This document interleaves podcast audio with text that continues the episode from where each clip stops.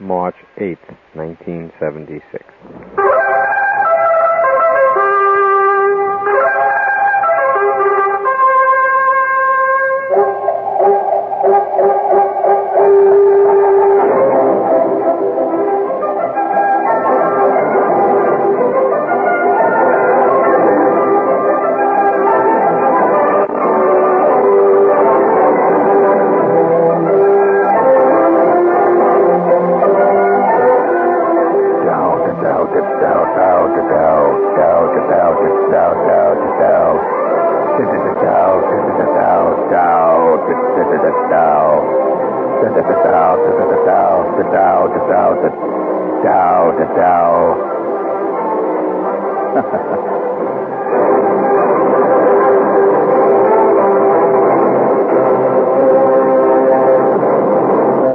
Now that, of course, is truly symbolic. I mean, if you want to talk about symbolism, buddy, that's symbolic. And uh, listen to this. Dow, da, dow, da, dow, dow, da, dow. That's, that's a word, see? I'm saying something, right? Listen. Dow, da, da, da, dow. What did I say? Come on. Dow, da, da, da, da, dow. If you're very slow, you can get it. What is it? Dow, dit, dit, dit, dit, dow. well, the reason that I'm doing this, that's, of course, Morse code. And uh, for those of you who think that Morse code is an ancient form of communication, you simply don't know anything about communication. In fact, Morse code has proliferated all around the world until today. If you listen across the shortwave bands, you hear literally thousands of international stations communicating by this very esoteric language. Once Morse code gets a hold of your soul, buddy, it gets a hold of your soul and gnaws at it and never lets go. I'll let you hear some very fast Morse code so you can hear what it sounds like on the international level.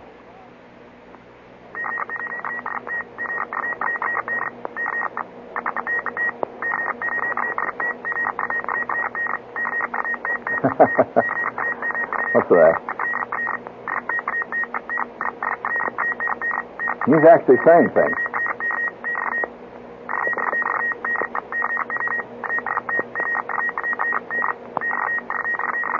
He, sa- he said who he was.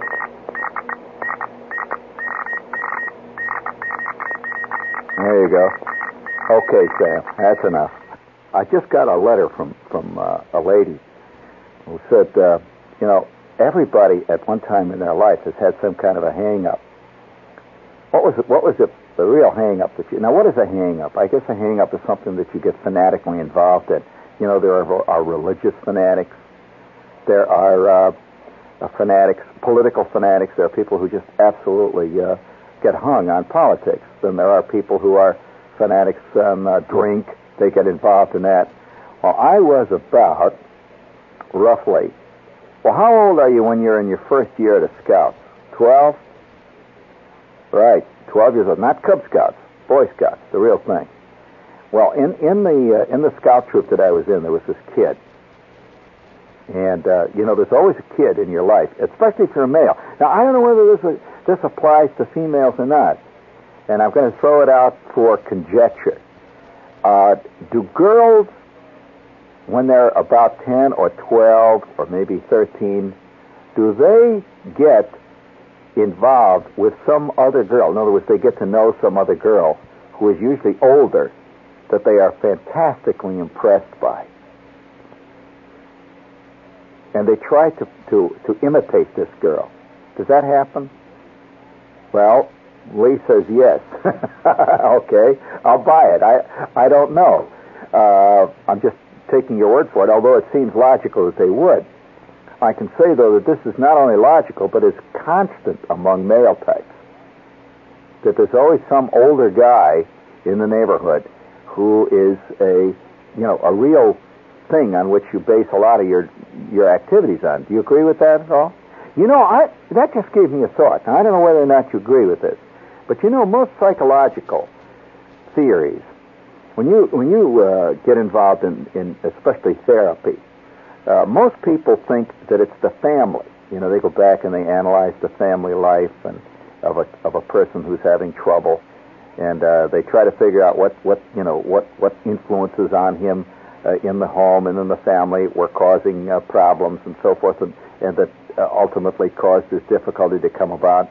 Well, I'm going to suggest to you, and I've never heard anybody really talk about this.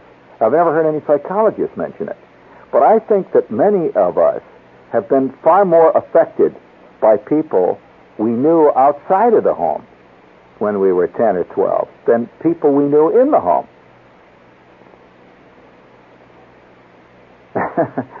now, that would be very hard for a psychologist to deal with.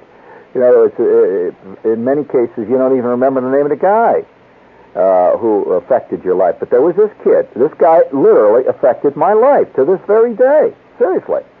Uh, there was a kid in the scout troop who was uh, a kind of a dynamic scout. I mean, I was a, I was a, I was a freshman. You know, I was a tenderfoot, a real newcomer in the, in the troop.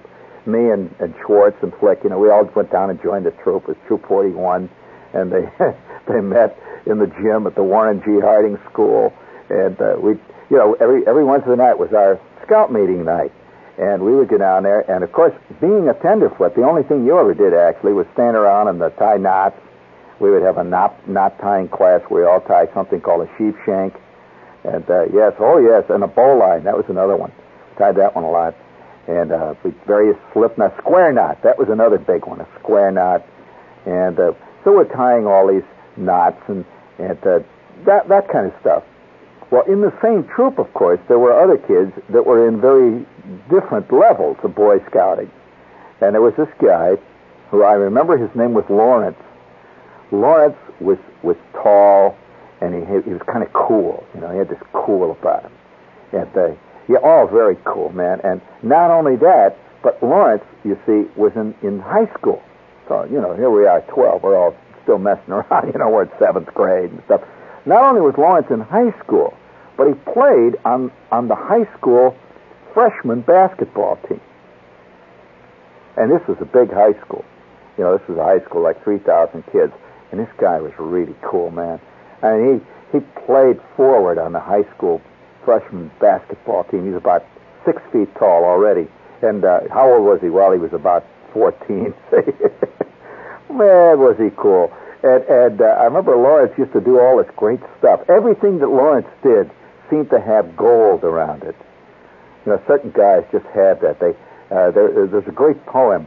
Who wrote the poem about the man about he uh, uh, he exuded uh, greatness, and he was dressed so elegantly. And then he went home and put a bullet in his head. Who was that? Yeah, that's correct, Emo. that's right. Miniver Cheevy ruled the day. He ruled, uh, you know, uh, his coat of khaki. But anyway, Lawrence was really elegant. Well, here I am, a kid. You know, I'm, I'm 12 years old, and I'm a I'm a tenderfoot in in uh, the troop, Troop 41. I was in the Moose Patrol, Troop 41 Moose Patrol, and you know every patrol had its own patch, which was the animal. Each each patrol had an animal. Like the, we had the, the, the Jaguar Patrol. They had the Jaguar, and another one was the Elk Patrol. Anyway, I was in the Moose Patrol, and Lawrence was our patrol leader. He was the assistant scoutmaster. Oh, is he cool, man? oh yeah, and, and see, we met in the gym. This is what really made it the the real thing. We met in the gym. See, well, what has the gym got hanging from each end? Correct.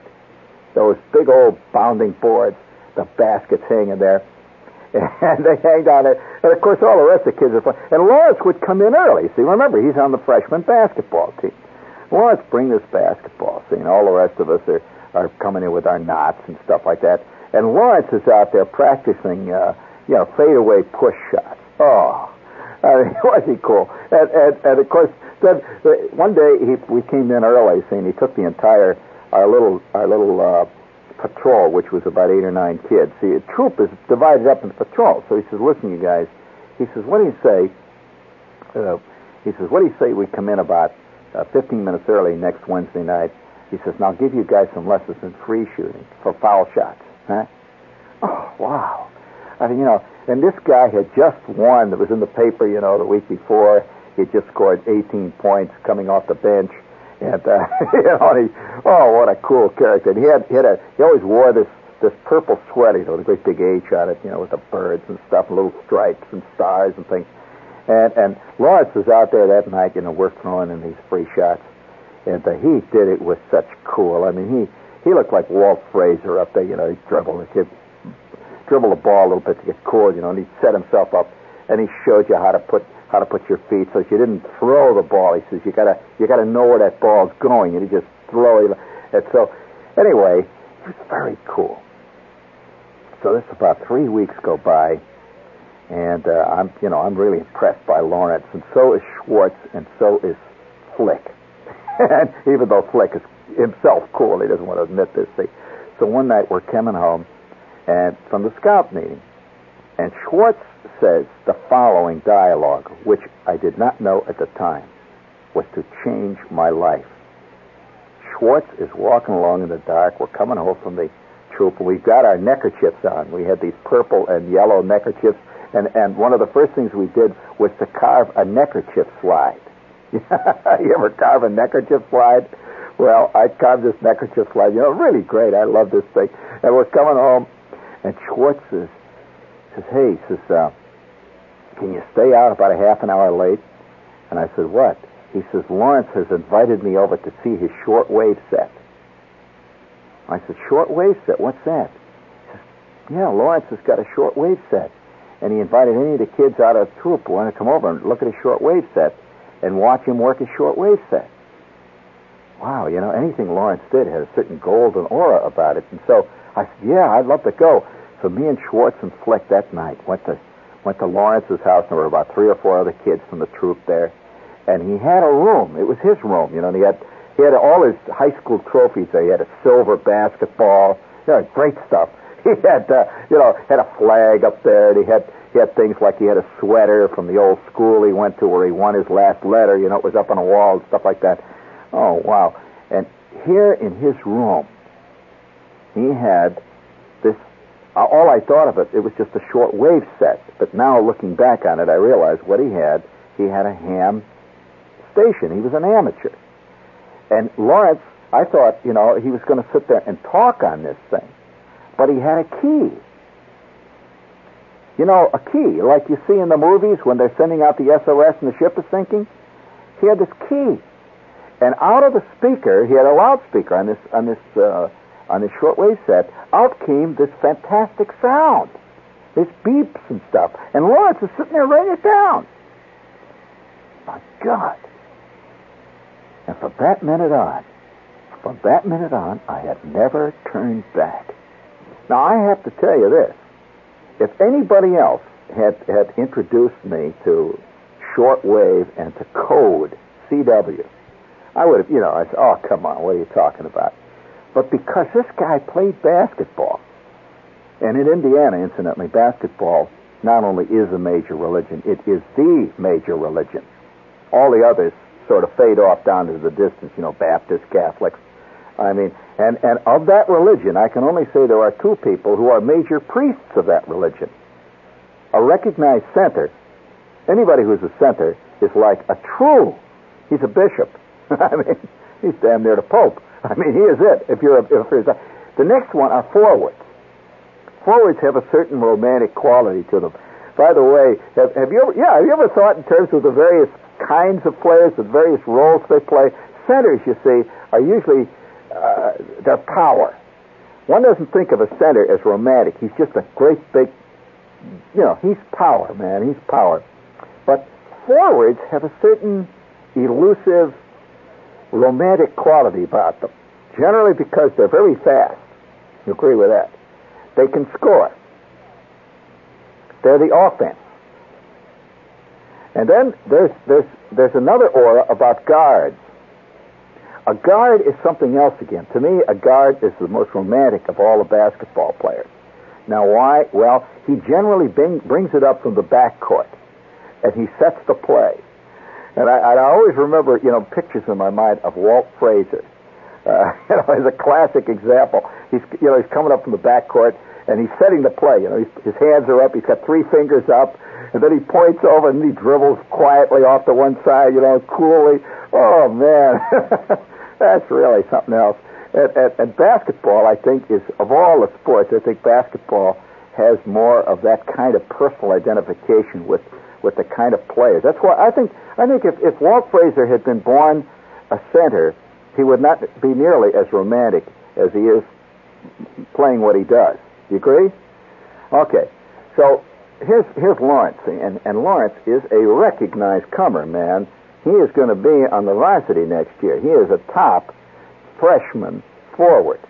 And already, you know, he's in the freshman team. He's about six, maybe six one, something like. He's growing. See, and, and by the way, he later, by the time he reached his senior year, he was about six seven, and uh, the last he went on to become a top ball player with Indiana, which, as you know, Indiana University has some real fine ball players. But he he was already approaching the God status, you see, at, uh, as a freshman. But the fact that he sat there and talked on the radio with code knocked me out of the box. And so I began to get into this thing. Now, how do you get into it? It's very hard to say. Uh, and how I brought all this up was just about, oh, about six hours ago. I'm riding along in my car, and out of the out of the melange of traffic, I hear a horn. Just horn blowing. You know, you hear horns all the time. But this horn blew three distinct words in CW. Now, he might not have known he did it. One of them, by the way, was distinctly obscene. Now, he might not have known he did it. But, you know, you hear these sounds. And once you've become into, once you've gotten into CW, that, by the way, CW, for the uninitiated, I'll explain what that means. Uh, yeah, that's correct. Uh, there are several modes of, of uh, radio or electronic communication. For example, what you're listening to right now is AM, which is amplitude modulation. Now, that other, well, a lot of people don't know what the AM stands for. They think it's AM, that's all. Well, it's amplitude. It's a kind of modulation. It's a, it's a, it's a, it, uh, the modulation refers to the way the speech is superimposed or is, is integrated into the carrier. That's, uh, in this case, it's modulation. It's, it's modulated amplitude-wise. Now, then there's another form of communication in which the same carrier is not modulated by amplitude, but by frequency. In other words, the frequency of the carrier varies. That's called FM, frequency modulation. Different kind of, uh, of modulation. Now, those are two of them, AM and FM, but there are others. For example, ICW, an interesting one. ICW is intermittent continuous wave. Now, an ICW note is, is actually, it, you probably think it's code, you just refer to it as code, but ICW sounds a little bit like this. Uh, uh, uh, you notice it's a, it's a, a buzzing note superimposed on a carrier. That's called intermittent continuous wave, and it's, and it's interrupted by a key. That's where the intermittent comes. Then, of course, then you have CW, which is continuous wave, and that is what you classically call Morse code. That's CW. Now, uh, the modulation is made in this case by cutting off and on the carrier, physically, with a key. Well, as a, as a kid, I became involved in this thing. And, and, and it began to obsess me. I must say that I, I understand religious fanatics. Because once you've been a fanatic, you can understand a fanatic. But uh, people tell me, you know, they'll say, well, I'm going to sit down, I'm going to talk to this kid this, or this guy, whoever it is that's got this religious fanaticism going, and I'll explain to us, you can't explain this. You can't talk a fanatic out of being a fanatic. There's no conceivable way. It's, it's a fanaticism. it, it, it envelops you. And so by the age of 13, I would sit in class in eighth grade, and I would send to myself, just to myself by the hour, as I'm reading, say, a geography book, I wouldn't read it, I would send it to myself. I'd actually hear it in my head. And so if I see the word Asia, Now, most people would say, well, Asia, and they may see a map in their head or something. You know what I would hear? I would hear, ta-ta, ta-ta-ta-ta-ta-ta. That's Asia. Ta-ta, ta-ta-ta-ta-ta-ta. Or various forms of, of notes. Sometimes I would hear it. I would hear it sometimes as ICW. Now, you look at the word THE. Every time I look at the word THE right now, right now, this minute, I don't see the. What I see is da da da da da da. Yeah, just automatic.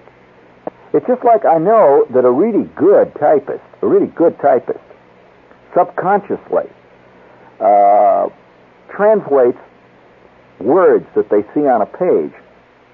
Well, as a as a CW man, it got to the point where, where all of my world was bound by this this sound, the sound of these language, this language. Now, to get the license, see, I was driving towards an amateur radio license, which had become an unbelievable hang-up with me. I would carry my well, my technical Q&A, what they call question and answer manual with me. I would carry it with me in, in, in, in every book I had, like I would be sitting in a, in a study hall, see, supposed to be studying history, and stuck in there was my ARRL Q&A, see, this orange and black book. And I'm, I'm, I'm constantly thinking, uh, now, now, now ask yourself, ask yourself like you didn't know it, what is voltage regulation? Give me a definition of poor voltage regulation and a definition of good voltage regulation.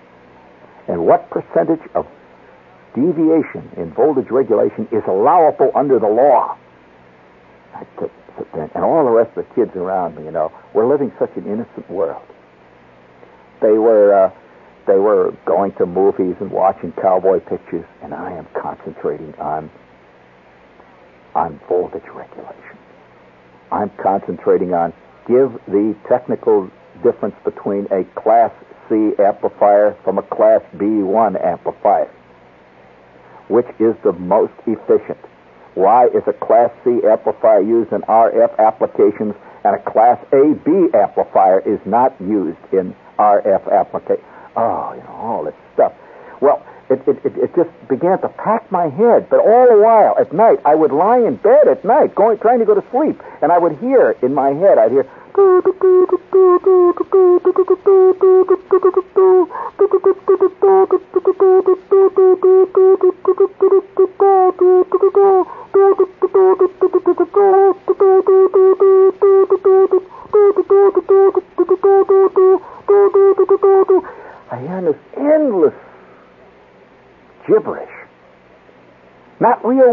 Coded groups would come floating in out of the out of the air around me. I'd hear commas for no given reason.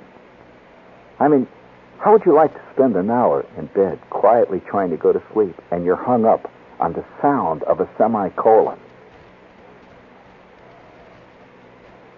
That, friends, is fanaticism. Well, I am now 13, and I'm working in a vacuum. I don't know how good I am or how bad I am. And I, I, I, in the meantime, have acquired a shortwave receiver, and I'm sitting there copying code off of the air. And, and you know, a kid can learn languages incredibly fast. You know this. Uh, much faster than a person who is even, even when you get to be 18 and 19, your language skills decline abruptly. When you're when you're like five, a kid can learn Danish in three days. I mean, really, it's the truth.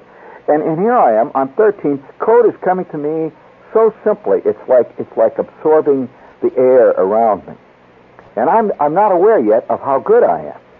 And so I'm sitting there writing this code down, and and it got better and better until I finally got to the point at the age of 13. I'm sitting there copying press wireless. Now, press wireless is international press telegraphy. And I'm sitting there writing full length uh, news items, like it would say, Dakar. It was reported today. and I've got this endless stuff. My old man would look into the room, see, and he'd say, will you, will you cut that out? He says, just relax once in a while. He said, come on, get out of there. That's going to hurt your ears. That stuff, all that beeping in your ears. See, my dad had an idea that the beeping in my ears was bad for my ears. Just like you've heard your mother say, don't read so much, it's bad for your eyes. Well, he had an idea listening to beeps is bad for your ears if you hear too many beeps. See, so I, I couldn't stop. Every day when I get home, I turn on this receiver. Well, finally the day came. It was a Saturday. I went up to to uh, to Chicago to take my exam, and there were maybe 200 other guys in there, all all grown-ups. I was the only kid, incidentally, and all of us filed in, and they sent code to us in earphones. Do you have that code up there? Set the code up. It didn't quite sound like this, but we all sat in, in little cubicles with earphones on, and they had a tape, and they sent us this coded group. We were supposed to receive three minutes of code. They sent three minutes at 13 words a minute. You had to receive and send a minimum of 13 words a minute, and you had to get out of that one three minute segment of tape, you had to get one solid minute that was error free. You follow? In other words, if you got one minute out of the three minutes anywhere in the in the tape, you were you were home free. This is the way it sounds roughly. It sounds. This is very fast, of course, but it had a high, keening sound. Da da da Now he just said SK. Okay, thank you. See, I could pick the. So anyway, I I sat down here. I've been preparing for this moment now as a kid for about a year and a half, sweating it out ever since I was the first year, uh, you know, that first day down in Troop 41 and they start to send the code. It was like water, just like a duck, getting ready to swim. I not only wrote down one solid minute, I wrote down every character they said in the entire three minutes. Perfect. Nothing to me. It was like one tenth the speed that I'd been working on. And the the uh, examiner came back and he took a look at this piece of paper and he says, "You sure?" Are you sure you never heard this tape before? I says, no. First time I've been a kid, you know, I'm 13. I says, no. He says, uh, oh, that's beautiful. And he checked it. Well, from that minute on, I realized that I had my calling. And, and CW uh, and, and all the ramifications of CW have always been part of my world. And later on, when I went into the Signal Corps, I'll tell you a story, but that's another story. that's, a, a very involved story later about about uh, military CW, military code. But code is is uh, and I and I'm doing this. I know that a lot of you probably are bored to death to this to, uh, about this because you don't know and you're not involved in it. But the but the but the fanaticism that CW people know is a fanaticism that only a fly caster who ties his own flies understands. It's of that order. It's uh, it's the same order of of esoterica of a guy who will spend 15 years uh, pursuing a specific stamp.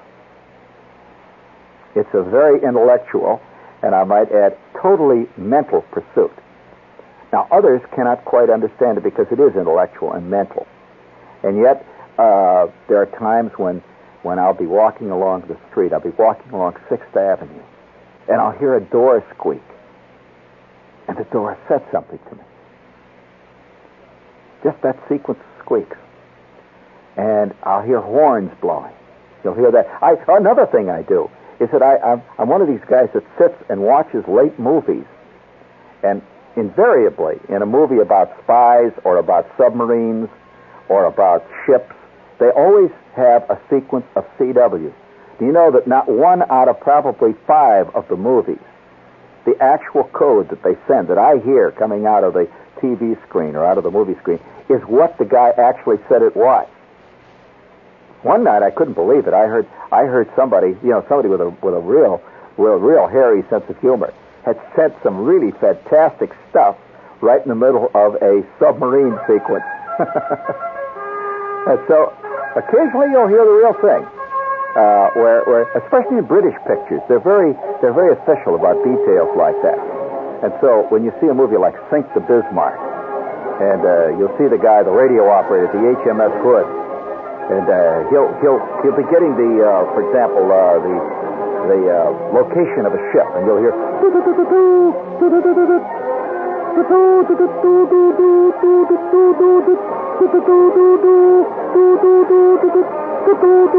He has just sent longitude 28 degrees west.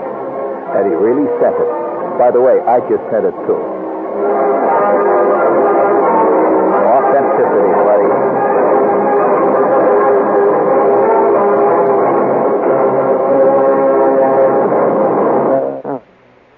WOR New York. Stay tuned for In Conversation, you hear?